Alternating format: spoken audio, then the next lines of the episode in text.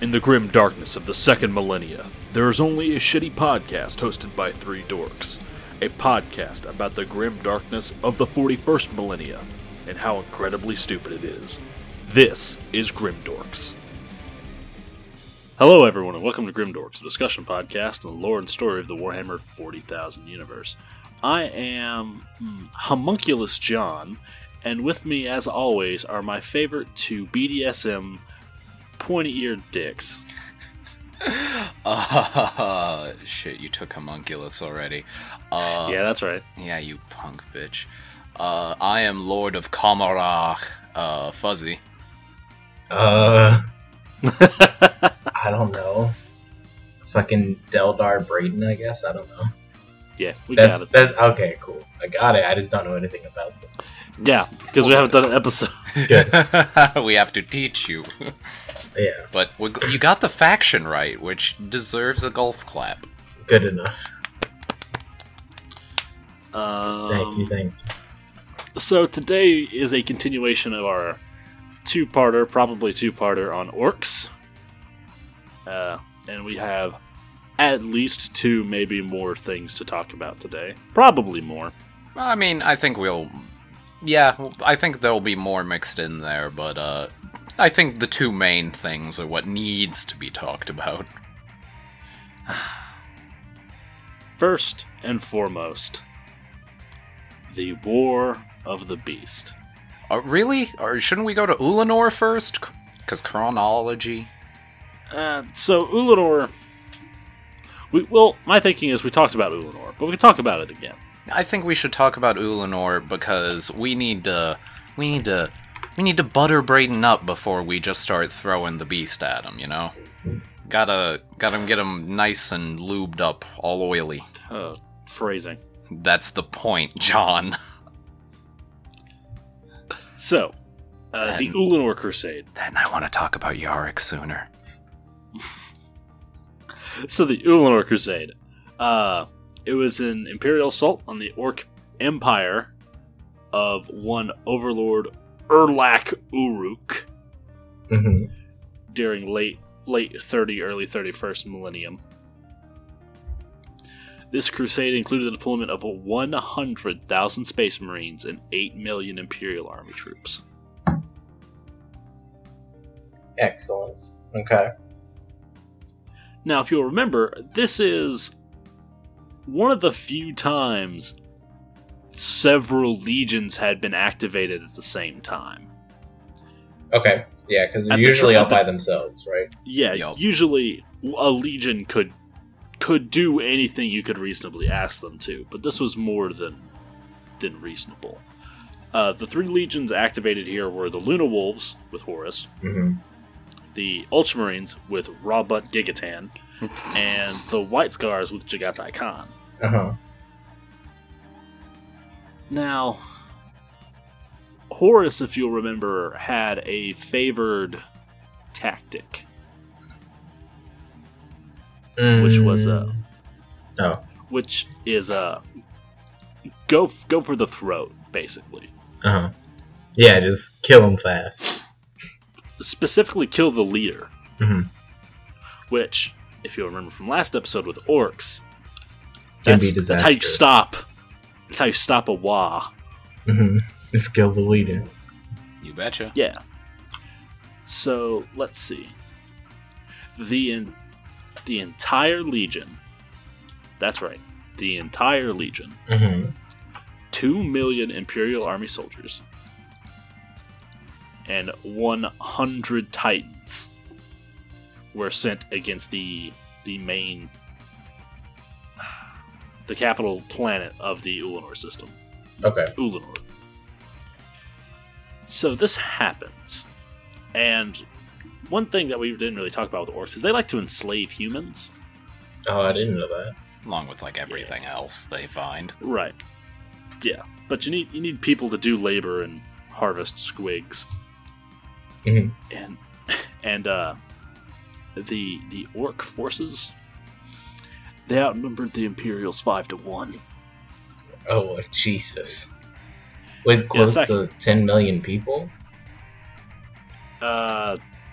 Yeah, it kind of depends how many Space Marines are in a Legion. I always forget. Let's just put it this way. On every page that lists the face-off, the strength of the forces lists 100,000 Space Marines from these chapters, 8 million Imperial Army troops, 100 Legio Mortis Titans, and 600 Imperial Armada warships, versus... It's a pretty simple list to the side. Millions of orcs! Millions of orcs. That's it! Millions of orcs! Okay. So they're just a green tide. As is tradition. Literally. With some purple mixed in, but you can't see it. Here we go. Of course you can't see it. You ever seen a purple orc? No. Need to find someone to do that as a t-shirt. So, Horus and his, I think it was his first company. Yeah, the entire first company went for the Central Keep, which is the Tower of Ulanor. Mm-hmm. So it was all Terminators.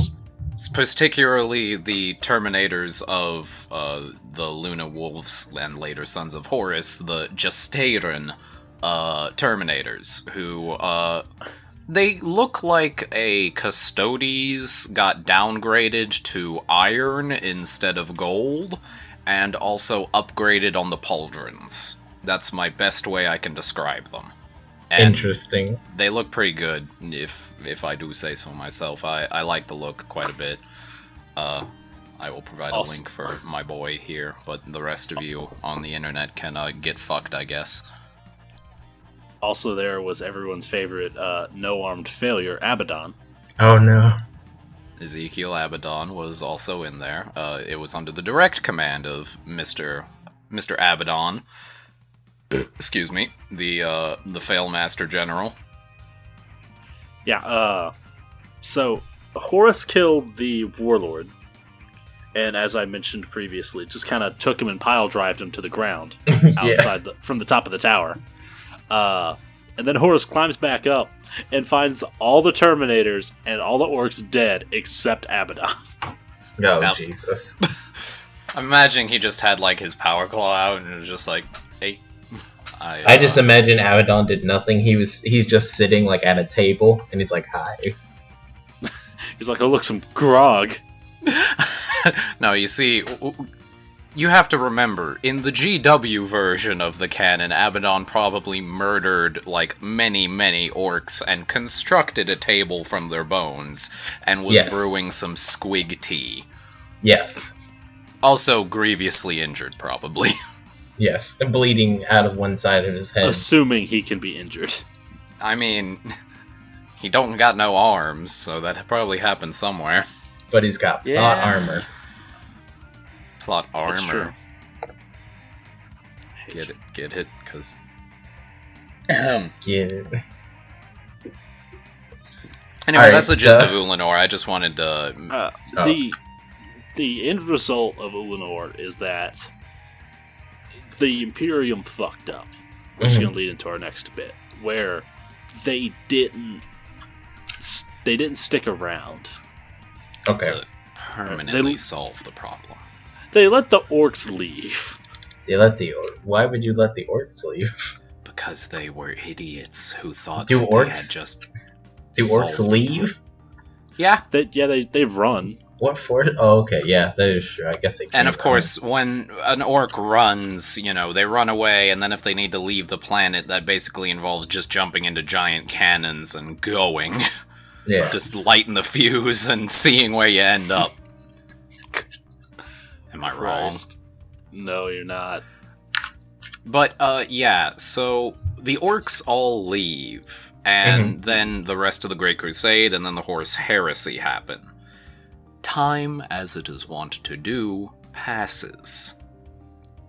And we cut to, how far in the future is this technically? It's like 33. Not very far. Okay, so, about 3,000 years. M32. Okay, yeah. 544 M32. So, approximately 2,500 years later. a little thing happens where,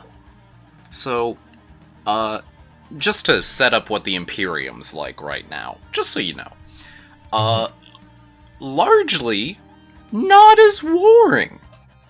Now, don't get me wrong, they're being fucked from all sides, from Abaddon's First Black Crusade, to the First Battle of Cadia, the Battle of the Fang, multiple traitor Primarchs fucking over many worlds, bunch of demon cults popping up everywhere, but it should, these are all like footnotes in galactic history at the time. Not just in comparison to what's about to happen, but just really, they weren't super big deals. They all kind of got solved pretty quickly.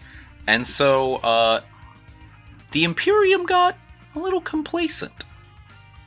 Mm-hmm. Also, the Astartes were starting to straight up die out because they were kind of forgetting to recruit, among other issues. And for example, like the Imperial Fists hadn't left Terra for centuries. Oh, so they're kind of like how when America had like a surplus of soldiers coming back, they're just like, man, like, or after Gulf War when everyone just came back and sat around doing nothing. Yeah, but imagine, you know, millennia passed instead of well, everything years. Everything in 40K is exacerbated incredibly. So. Yes.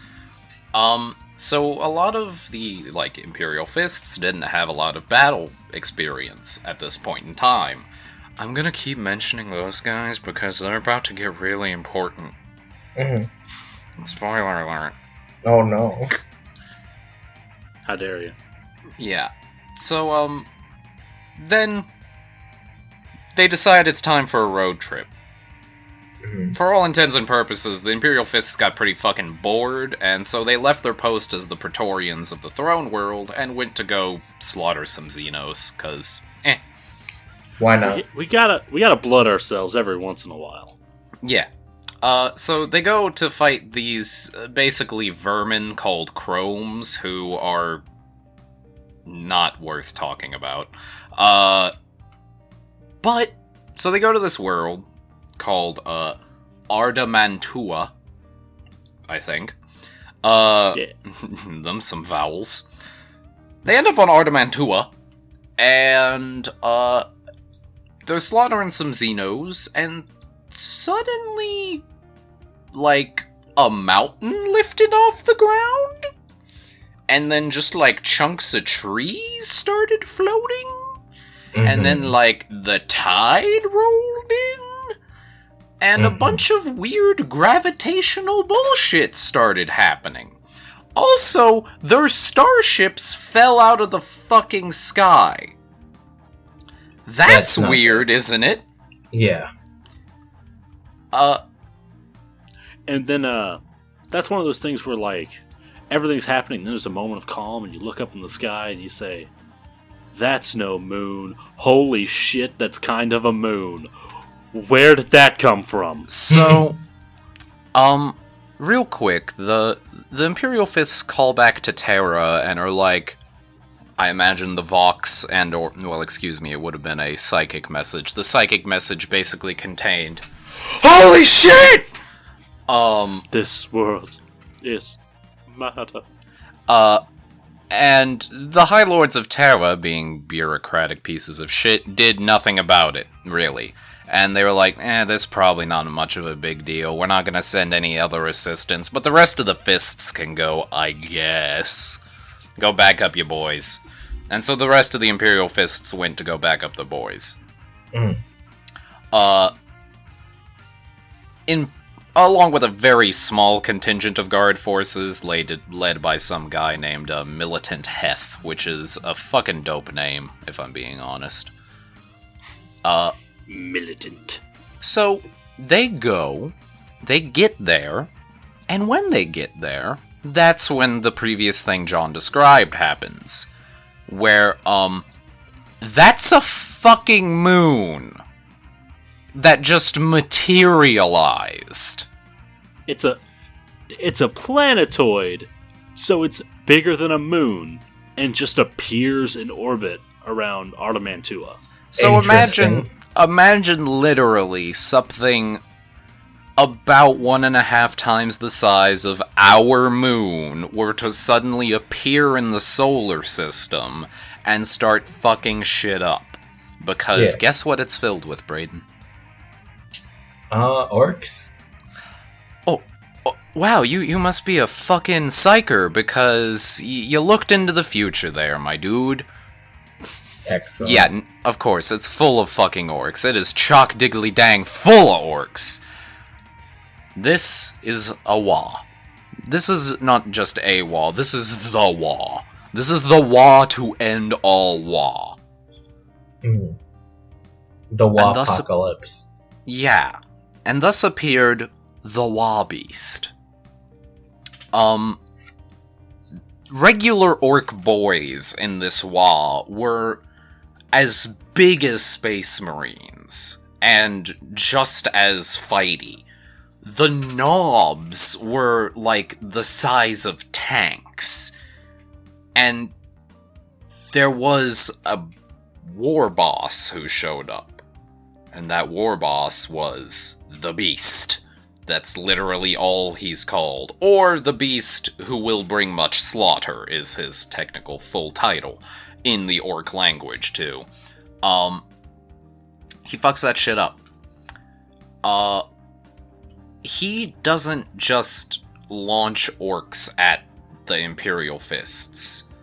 Mm. He plays chess with the orcs against the Imperial Fists.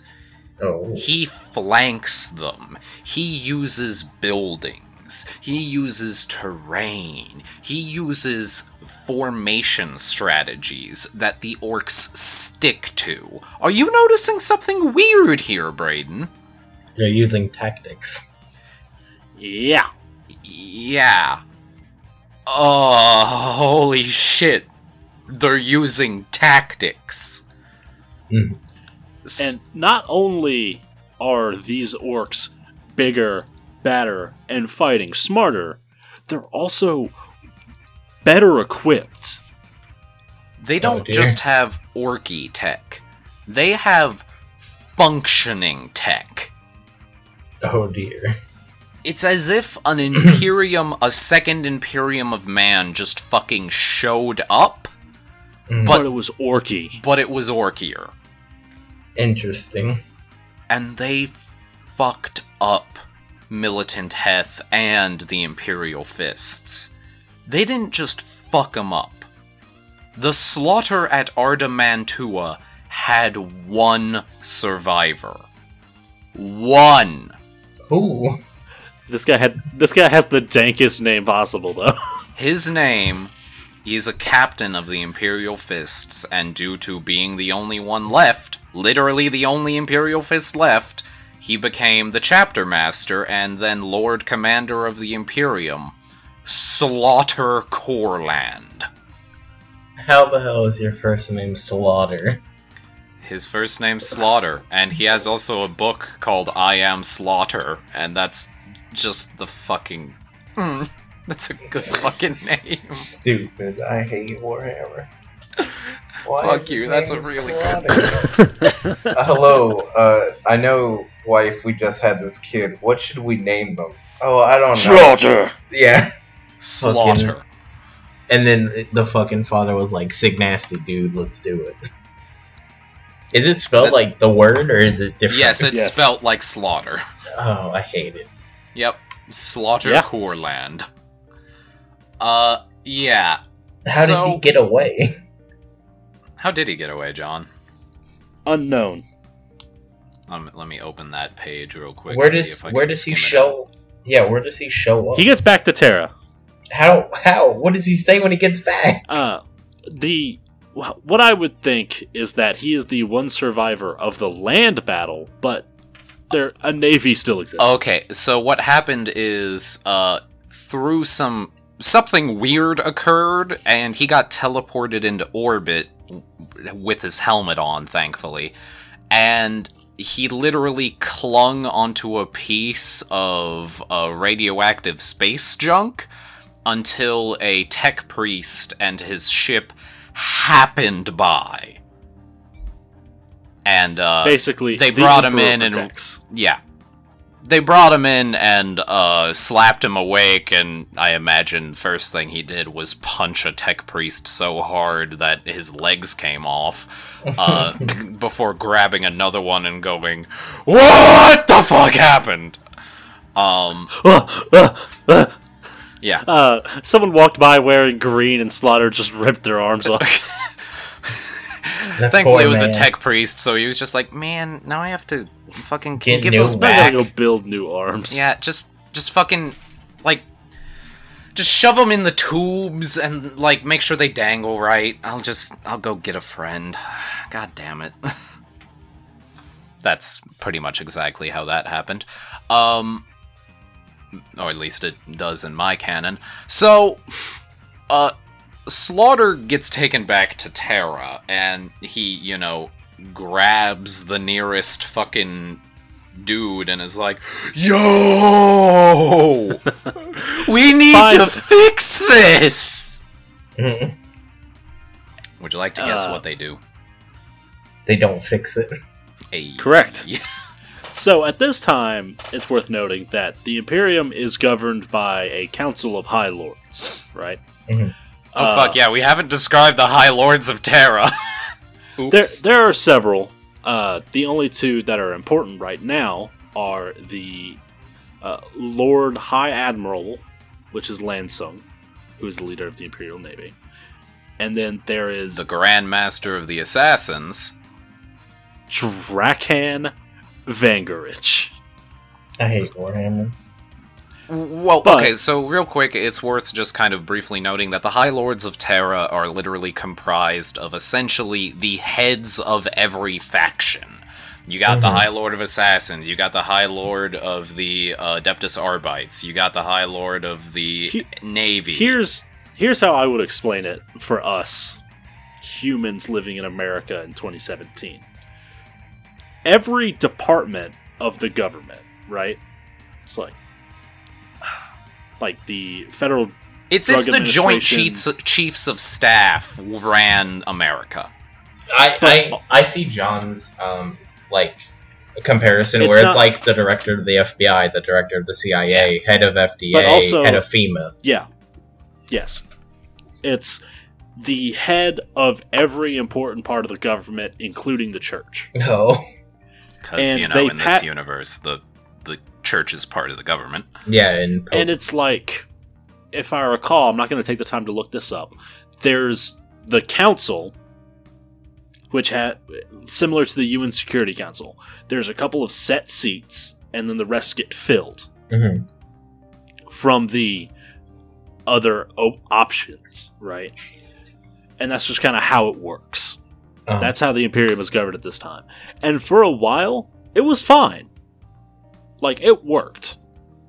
Just for the record, the constant members are the Ecclesiarch, the Fabricator General of Mars, the Grand Master of the Assassins, the Grand Provost Marshal, head of the Adeptus Arbites, the Inquisitorial Representative, the Master of the Adeptus Astra Telepathica, the Master of the Administratum, Master of the Astronomicon, the Paternoval Envoy representing the Novice Nobilite, and then there are three more seats who rotate between the Abbess Sanctorum of the Soritas, the Captain General of the Custodes, the Cardinal of the Holy Synod of Terra, the Chancellor of the Estate Imperium, the Lord Commander Militant of the Imperial Guard, the Lord Commander of the Segmentum Solar, the Lord High Admiral of the Navy, and the Speaker of the Chartist Captains. There's an event that we will cover called the Beheading that we'll get to, and we'll talk about that. That's when one guy decides to clean up the fucking bureaucracy for a hot minute.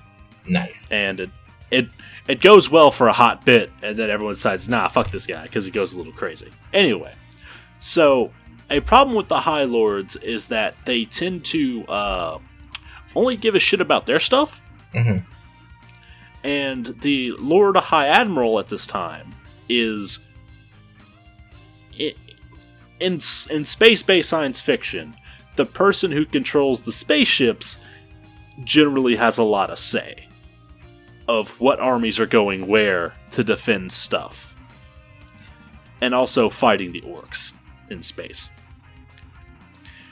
Now, this Lord High Admiral is only concerned with doing this to get favors. Yeah. He's literally sucking off the rest of the High Lords just... and that's all he deploys fleets for.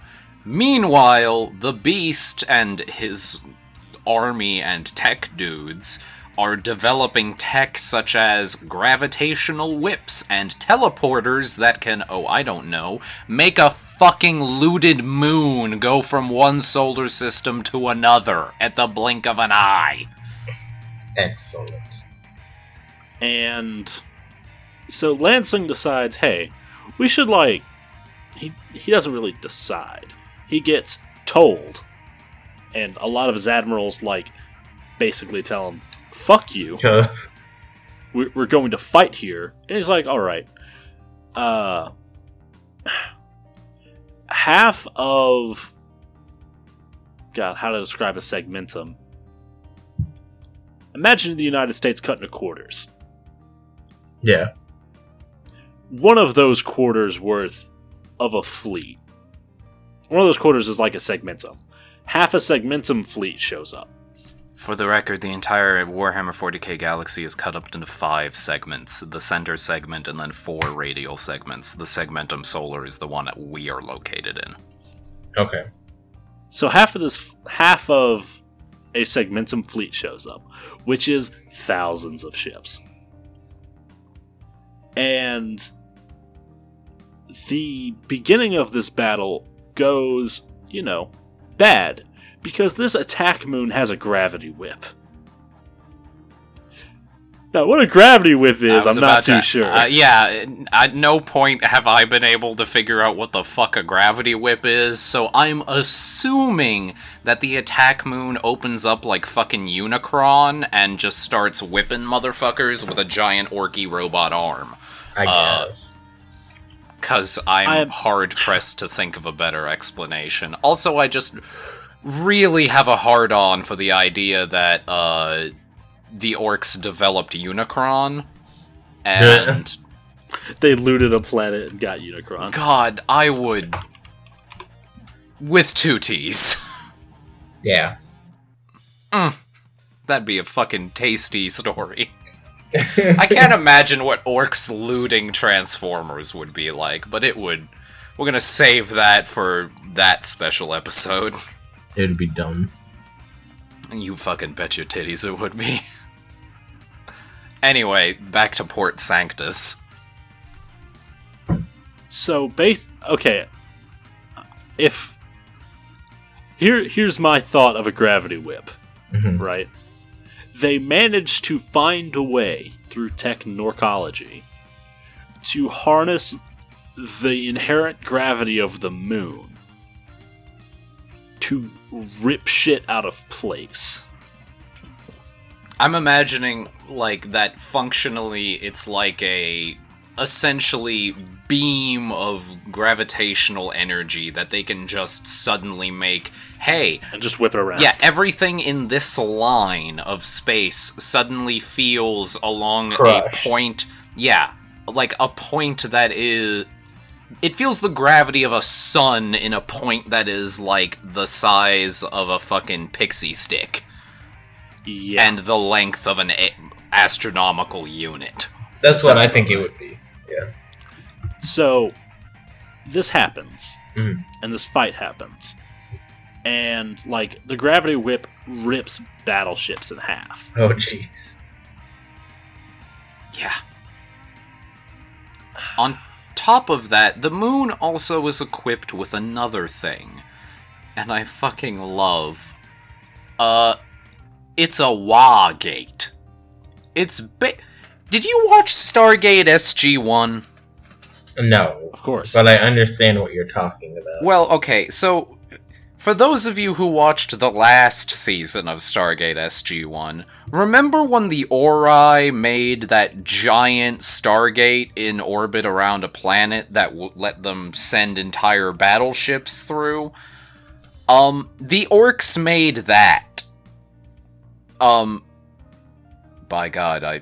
suddenly am now re-looking at the entirety of the last season of SG-1 and replacing all of the Ori with the Orkai, and, Oh god, why are you like this? Frankly, it's the same story. If I'm being honest. Anyway. So they keep launching more ships from the giant fuck ship. And boarding the vessels that they aren't ripping apart with their giant graviton dick. Yeah.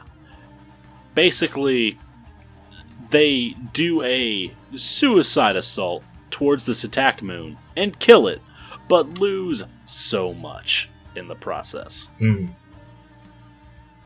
Alright. And the problem with destroying the attack moon, there's more of them. That was one attack moon and one Wagate. Which means that there are more. Mm-hmm. And they kind of showed up in orbit near Earth. Oh. Yeah. The motherfuckers pop in right above Terra. And they send a diplomat. A what? An orc diplomat. Yeah. What? Yeah. That's unheard of. Yeah. Exactly. This doesn't just fuck up, like, you know, everything by the fact that the orcs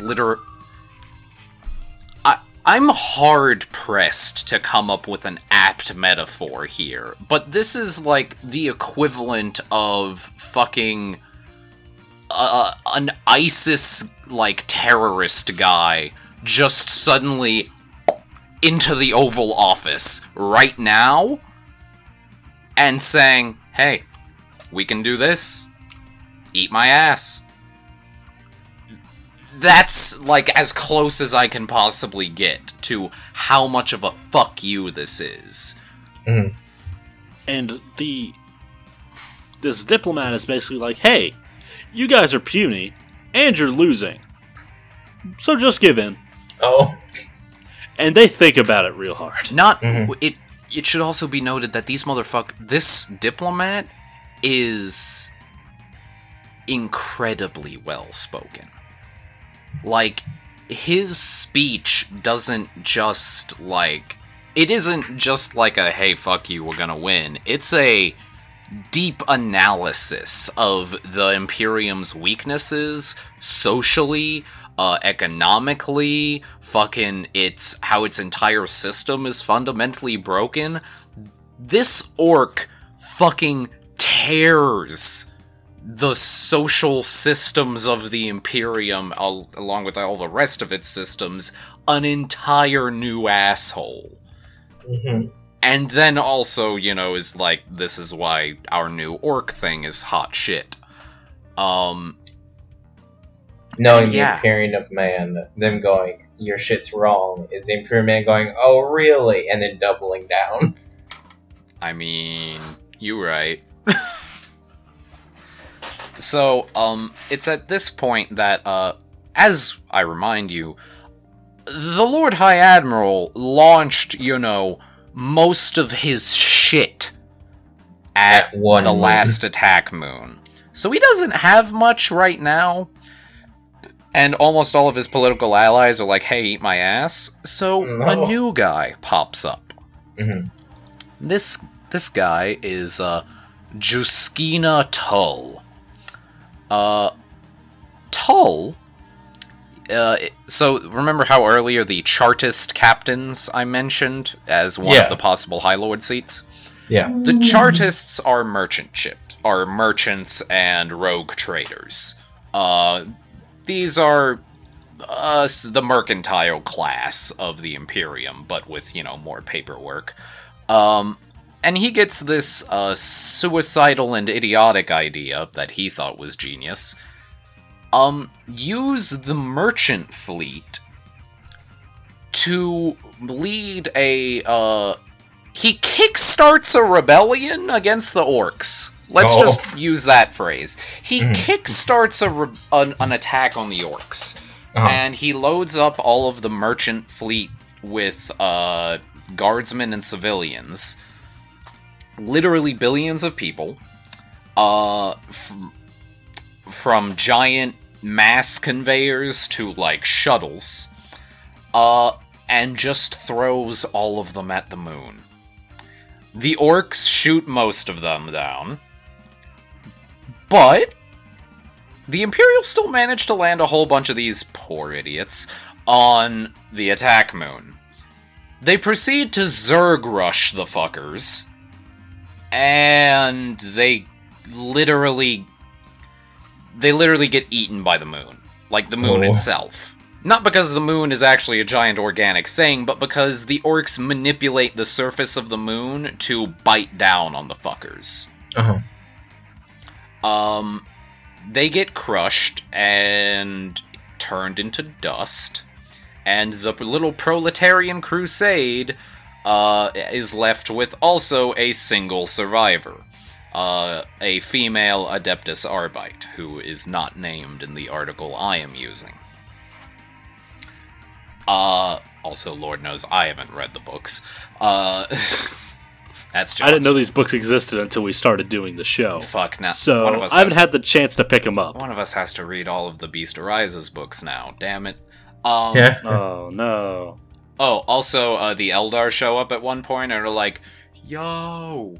chaos is still kind of a problem. At which point, someone just grabs this Eldar, slaps his shit, and goes, look! We about to die. The only chaos people who really can take a backseat to the orcs. Yeah. Orcs. Literally, the only people who listen to these Eldar are a bunch of really hardline inquisitors who proceed frothing at the mouth and going, I told you so, to anyone who will listen. They're like those guys on the street corner with the end is nigh signs, except with better hats.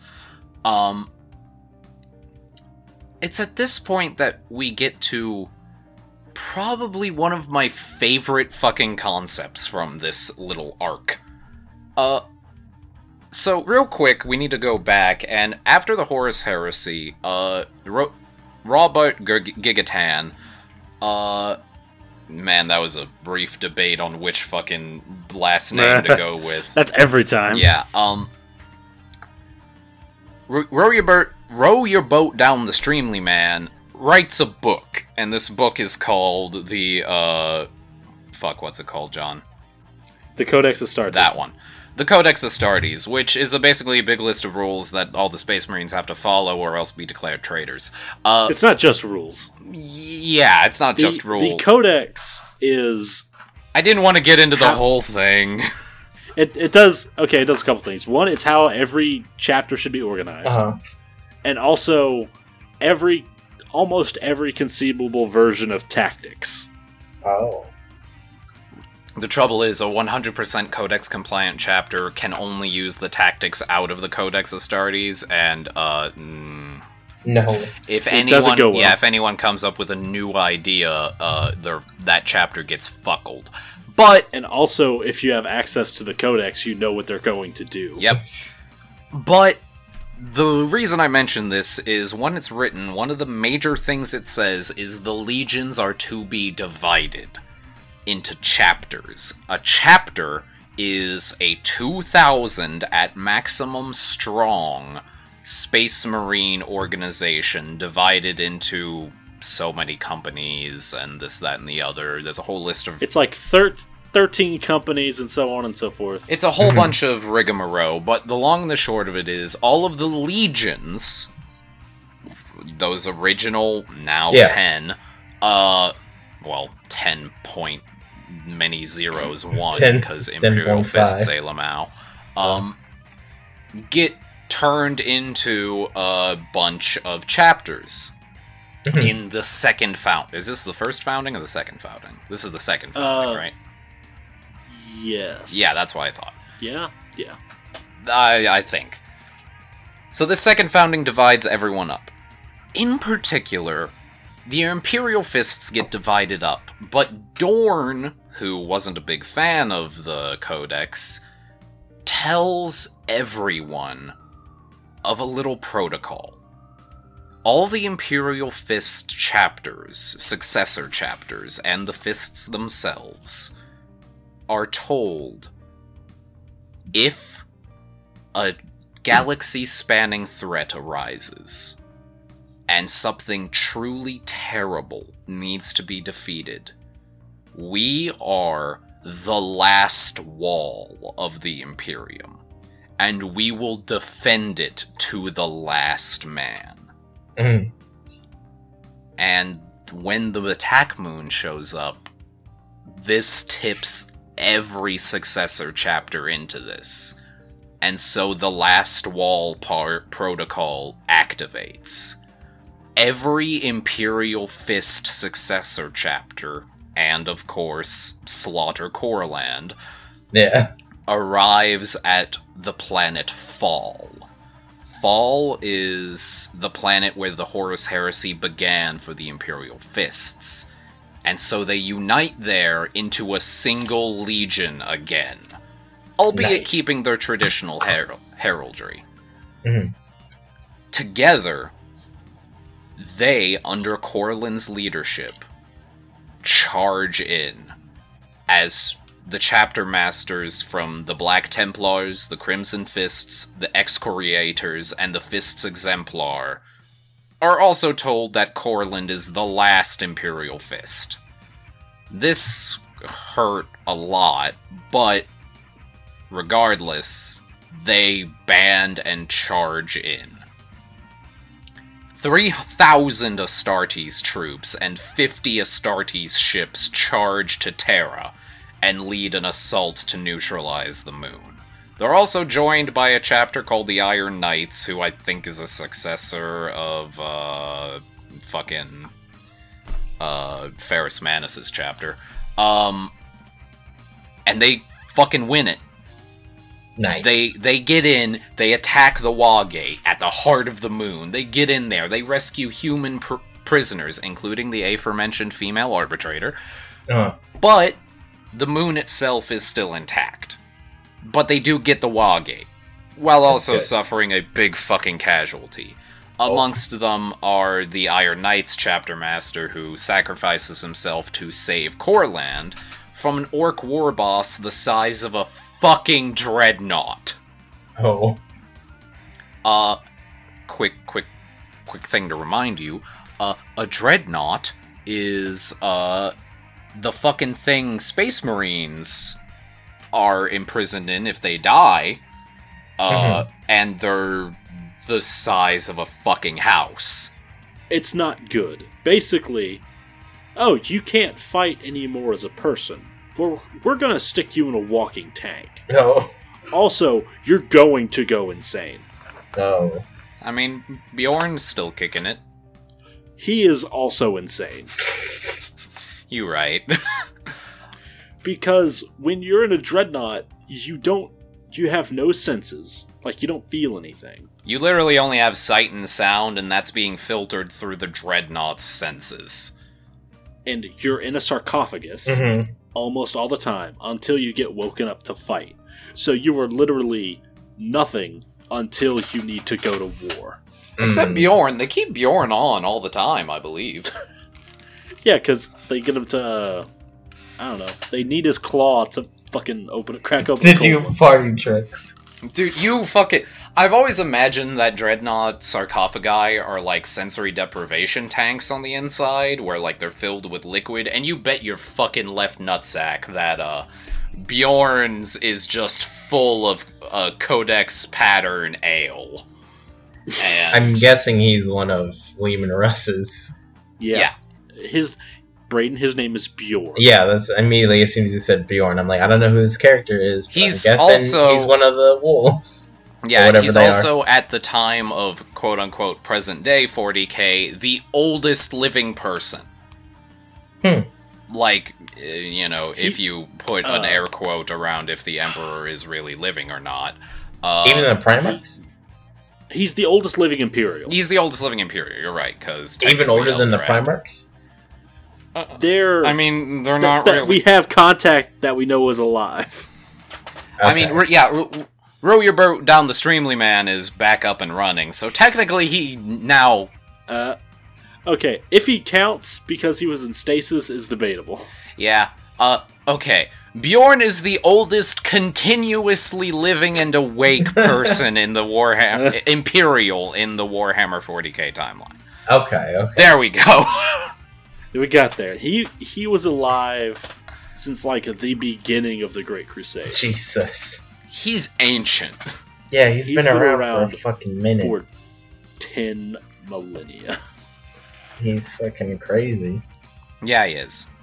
So, they charge in, and they find this dreadnought-sized orc war boss. They fight and successfully kill him. Mm. We'll get back to that.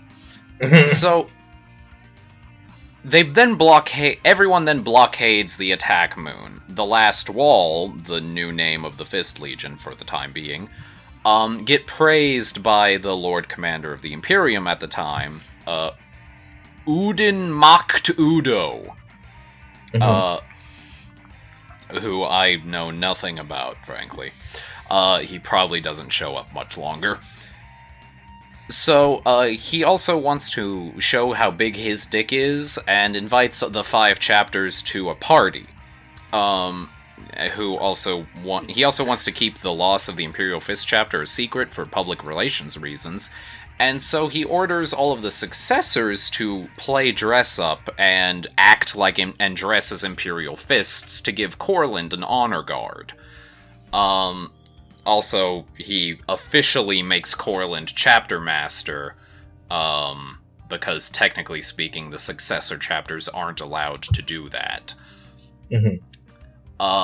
Also, the Last Wall Fists are expressly ordered not to destroy the giant moon, because the Mechanicus seized technology and, well... They won. Yeah. Also, the Last Wall Fists all collectively are like, this shit's fucking gross with all you fucking High Lords. I hate this. We're deuces. Fuck you guys. We're out.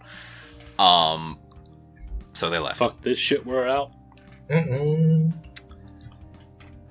Yeah. So, meanwhile, on a different part of the galaxy, some of our favorite Chaos fellows are getting their shit pounded in. Oh, dear. Orcs are an equal opportunity genocidal menace. You betcha. So, some Iron Warriors, Perturabo's legion, are getting their asses pounded in rather firmly. They're also being hunted down by some Black Templars who have a grudge, because Black Templars, a Lamau. For those of you who aren't aware, Black Templars are an Imperial Fisk successor chapter who are, and I quote, fucking insane. Their main chapter strategy is chainsword in one hand, shield in other hand, screaming, running. Probably the closest thing to actual orcs the Astartes has, if we're being honest. So it's at this point that the Black Templars also getting their shit wrecked by orcs.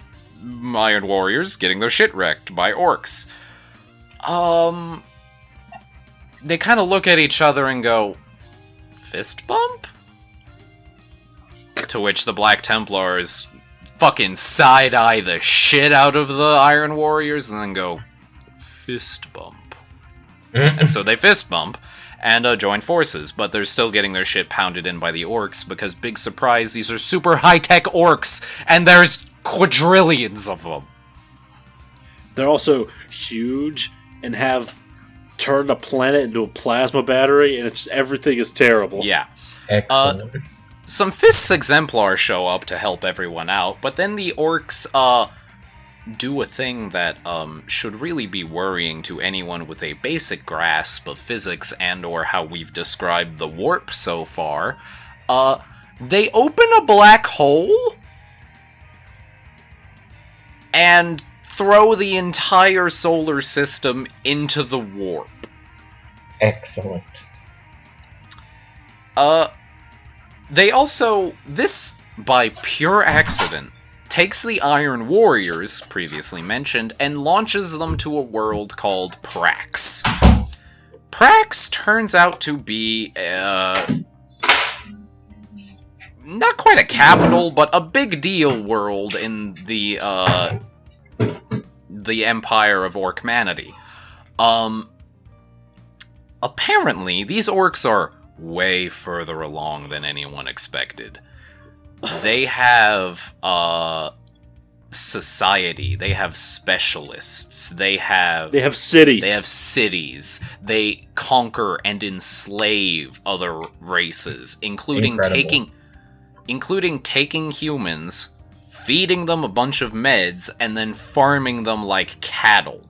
While some lucky ones get their teeth punched out, shaved to nothing, branded like slaves, and pushed into battle as cannon fodder. Oh. It should be noted that the Iron Warriors here see this shit and are disgusted. It should also be noted that the Iron Warriors are the ones being disgusted, because I'm going to real quick hard cut to another thing the Iron Warriors did before this point in time. Kidnapped, and, fair warning, trigger warning for fucking everything. Fuzzy, I'm gonna stop you. This is later in time. It's later in time. Okay, my bad. But, okay, then hard cut to the forward in time. Still fucked up motherfuckers. Trigger warning everything here. Skip forward 15 seconds from now. They fucking kidnap all kinds of humans, particularly women, use chaos rituals to turn them into giant birthing sacks, sew fetuses into these birthing sacks, and then rip them out later to create new skinless screaming space marines, who, if they don't die immediately, get inducted into the Iron Warriors. This is called the Daemancubla? Yeah. Yeah. Basically, it's this one Iron Warrior named Hanzu was probably one of the most fucked up motherfuckers in the entirety of 40k. Legitimately one of the worst villains in 40k. Oh dear, yeah, that's no good. That's a big mantle to have, but fuck. Yeah. It's bad. It's real gross. Hi, welcome back. If you skip forward 15 seconds, trust me, don't go back unless you've, like, not eaten lunch. And when I say we kept it comparatively PG to what I had to read, fuck the Iron Warriors and Hanzu. Just, that's all you need to know. Anyway, back to the War of the Beast. The remaining fists that came along with the Iron Warriors and these Iron Warriors then proceed to destroy the planet. Because... gotta do what you gotta do. It's true. Meanwhile, back on Terra, Koorland gets talked into becoming leader of the Imperial Armadas for a hot minute, and, yeah, they charge. Koorland is in charge now, and guess where the fighting ends up again? Ulanor. Back. Oh, nice. Back to where it starts, yeah. Back to the beginning. It's also where they, at this point, where they call in the really big guns. Said really big guns are one of the few chapters that still has its Primarch around. Like, hey, Sally. Hey, Salamander. We need Dad. Not... You know what we mean. We need Vulcan. And so guess who fucking rides in on his big old green ship with his big old black dick? That... my Primarch thirst rears its ugly head again. Christ. Vulcan rides in, flames ablazing, and together everyone hits Ulanor, which is the capital of the Orc Empire. And this is when they first see the beast. In the orky flesh. And the beast is, in a word, fucking enormous. They think it's a... Fuck, not Death Dread, I think they thought it was a Gargant. Yeah, they thought it was a Gargant, which I remind you are the orc versions of Titans.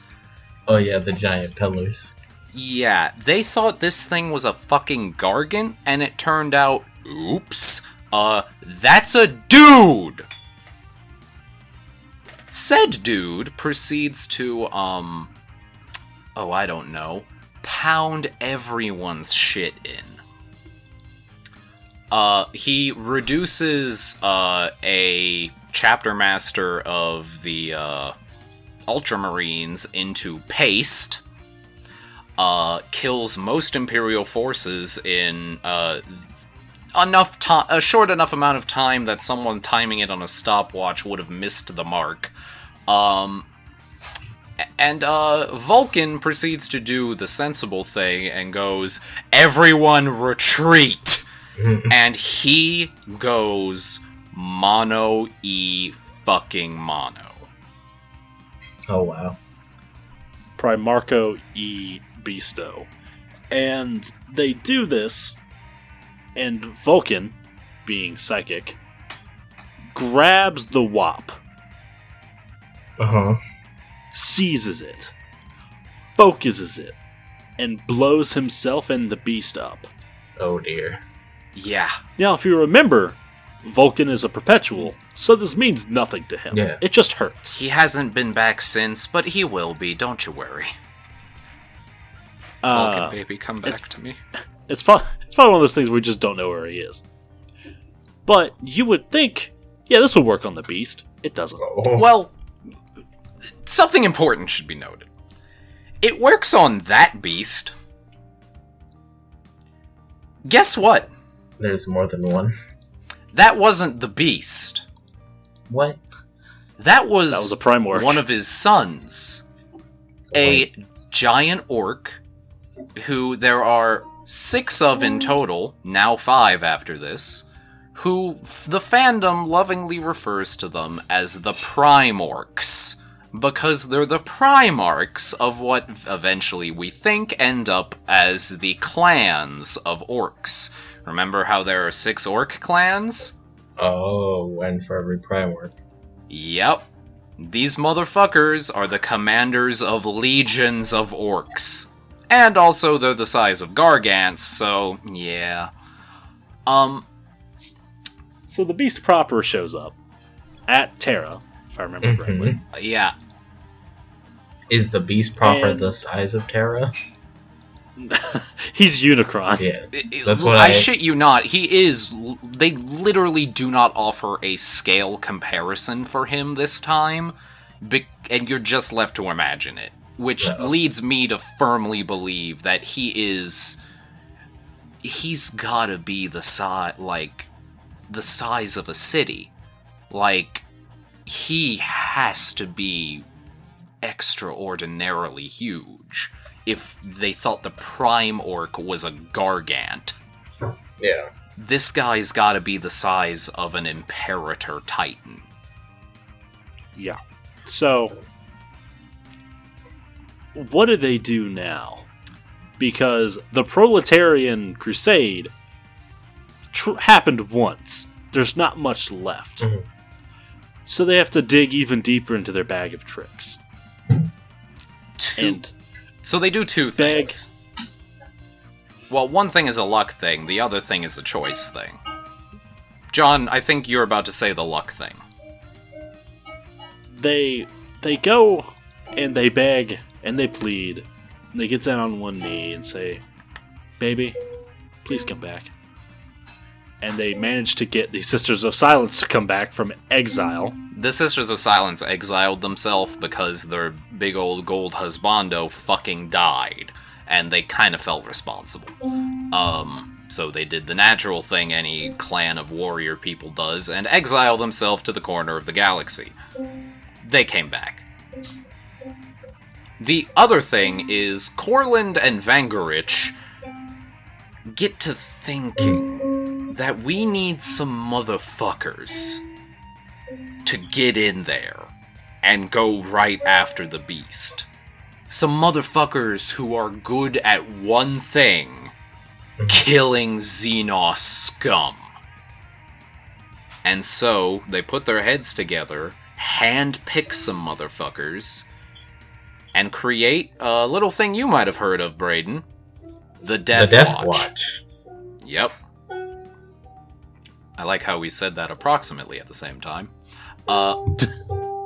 You know, the barrier of internet going through. Not withheld. Not counted. Whatever. Fuck. My brain. Anyway, so yeah, they create the Death Watch, and then they get the Sisters of Silence, and basically shoot them really hard at the beast. They kill one. Well, actually, I'm sorry, I was wrong. The thing Vulcan did didn't kill that thing. That was just a Primorc, though, and it didn't die. This time around, the Sisters of Silence, Koorland, and his newly formed Death Watch, fight a Primorc. They think it's the real beast at the time, though, and kill him, but then the real beast shows up and fucking raffle stomps them into dust. Koorland gets fucking murdered. This also is officially the complete end of the Imperial Fists at the time. There are no more Imperial Fists in the galaxy at this time, due to this event. It's true. So, to wrap it up, the Imperium is got like a week to live, at most, and they, real quick, on a planet called Inwit, the Chapter Master of the Fists Exemplar does a farewell ceremony for the Imperial Fists, which is called the Feast of Blades, which, to make a very long ceremony short, is a thing all of the Imperial Fist chapters do every once in a while, where they all get together, have a drink, and have a little championship tournament with their chapter champions to decide who's hot shit this week. It's more like once a century, but you know. It was during this that they decided that everyone would donate men to recreate the Imperial Fists, because technically the Last Wall protocol was still active.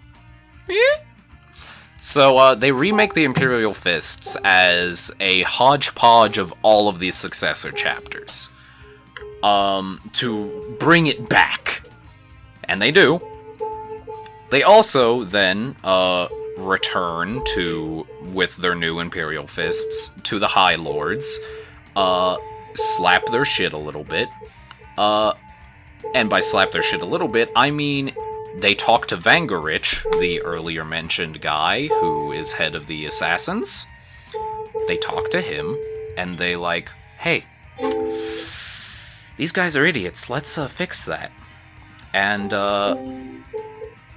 basically force them to do the thing and get all of the Astra Militarum, Skitarii, Titans, battleships, fucking asteroids, random, the Sisters of Silence, that guy in the corner, 7 janitors, anyone.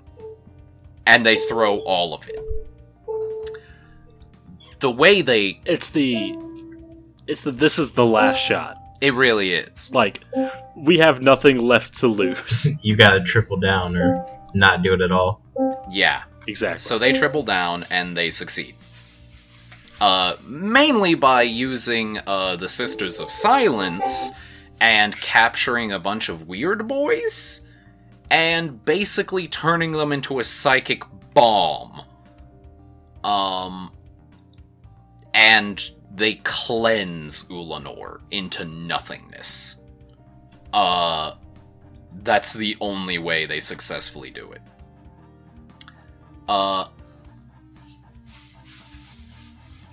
And yeah, that's basically the end of the War of the Beast. Some other shit happens in the aftermath that, that's mostly related to the Imperium itself.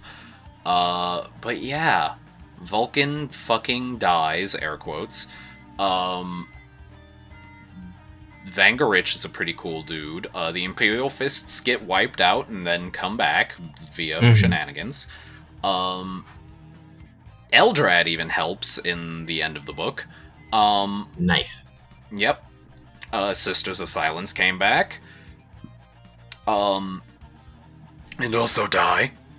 And, yeah, and we also learned that if you really need to just fuck up the orcs, use the Pariah Gene and some weird boys, and we can get the job a fucking done. There you go. We are out of time, but real quick I just want to mention kind of the really last remaining great orc threat in the galaxy, which 10 minutes tops, I promise. Gazgul. Okay. So, the... Remember how we mentioned Abaddon is head of chaos, essentially? The orc version of Abaddon is, Gork and Mork's chosen, Gazgul Mag Uruk Thraka. Which he is also colloquially known as the Beast of Armageddon, because he keeps attacking a planet called Armageddon, because it's important for a few reasons. Also, by the way, Mag Uruk Thraka means who will bring great slaughter. That's what the beast is.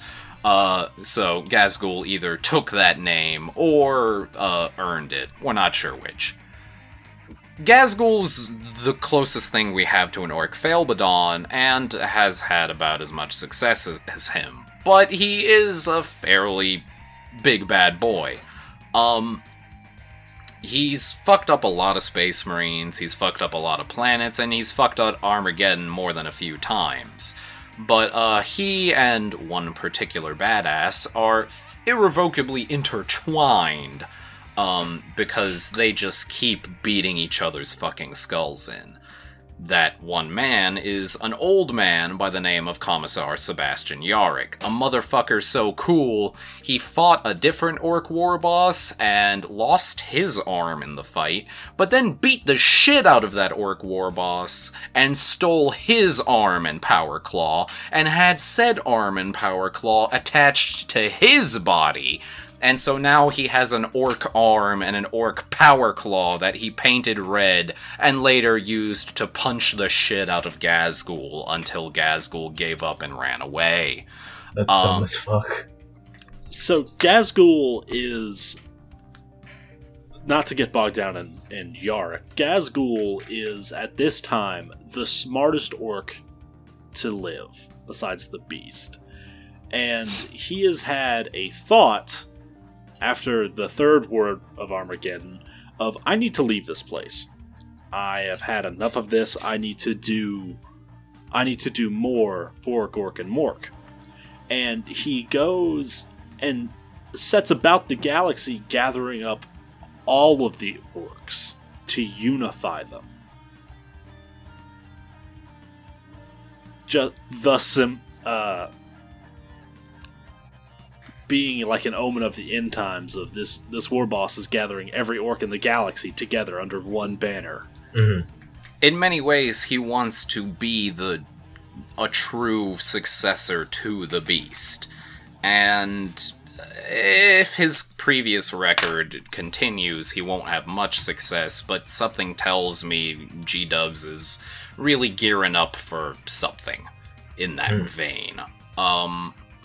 On top of that, he is legitimately smart, and he speaks fluent High Gothic. Like, that's how smart he is. He's not...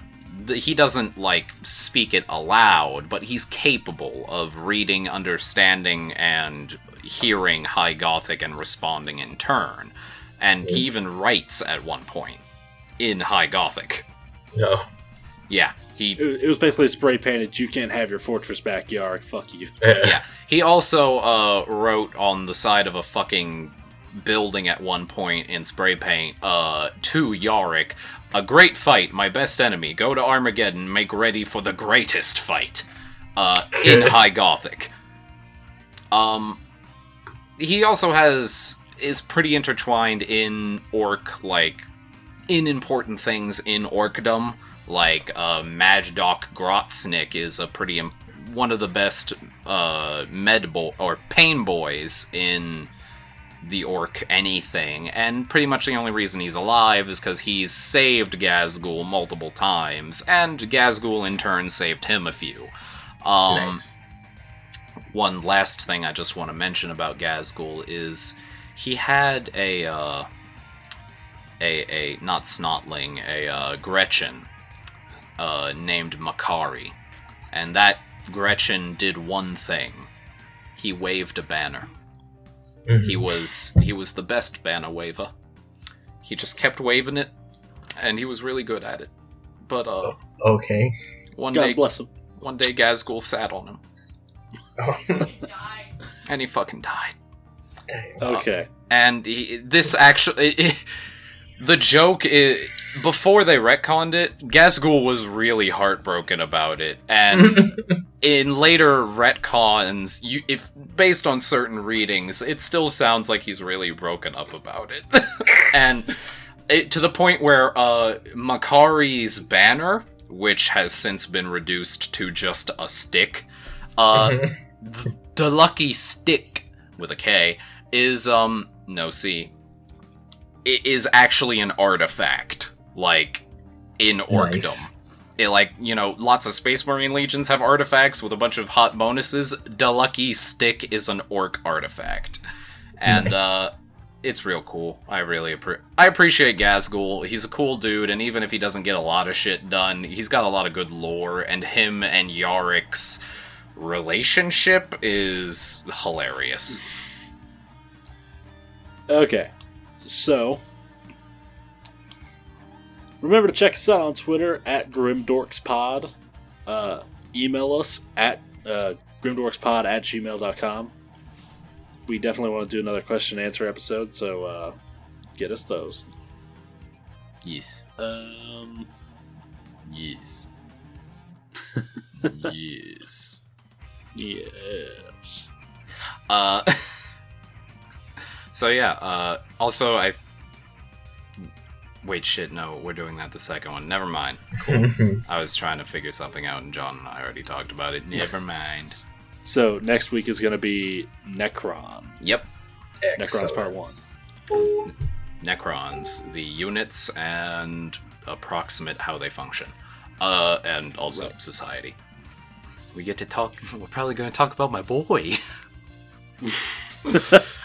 So, from everyone here at Grim Dork Studios, I have been Homunculus John.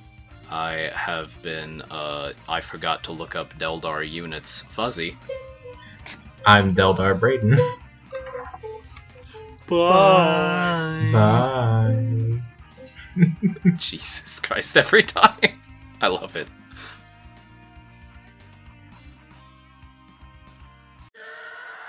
Thank you for listening to Grim Dorks. Please remember to subscribe, rate, and review on iTunes. Like the show? Want to show your dorky pride? Go to bit.ly/grimdorks to pick up a variety of merch. Our theme song is John Hammer by Matt Lee. You can find him on Twitter at NiceWizardMusic. Our background music is Go Home and Be a Family Man by Norrin Rad from OC Remix. And remember, Ave Imperator.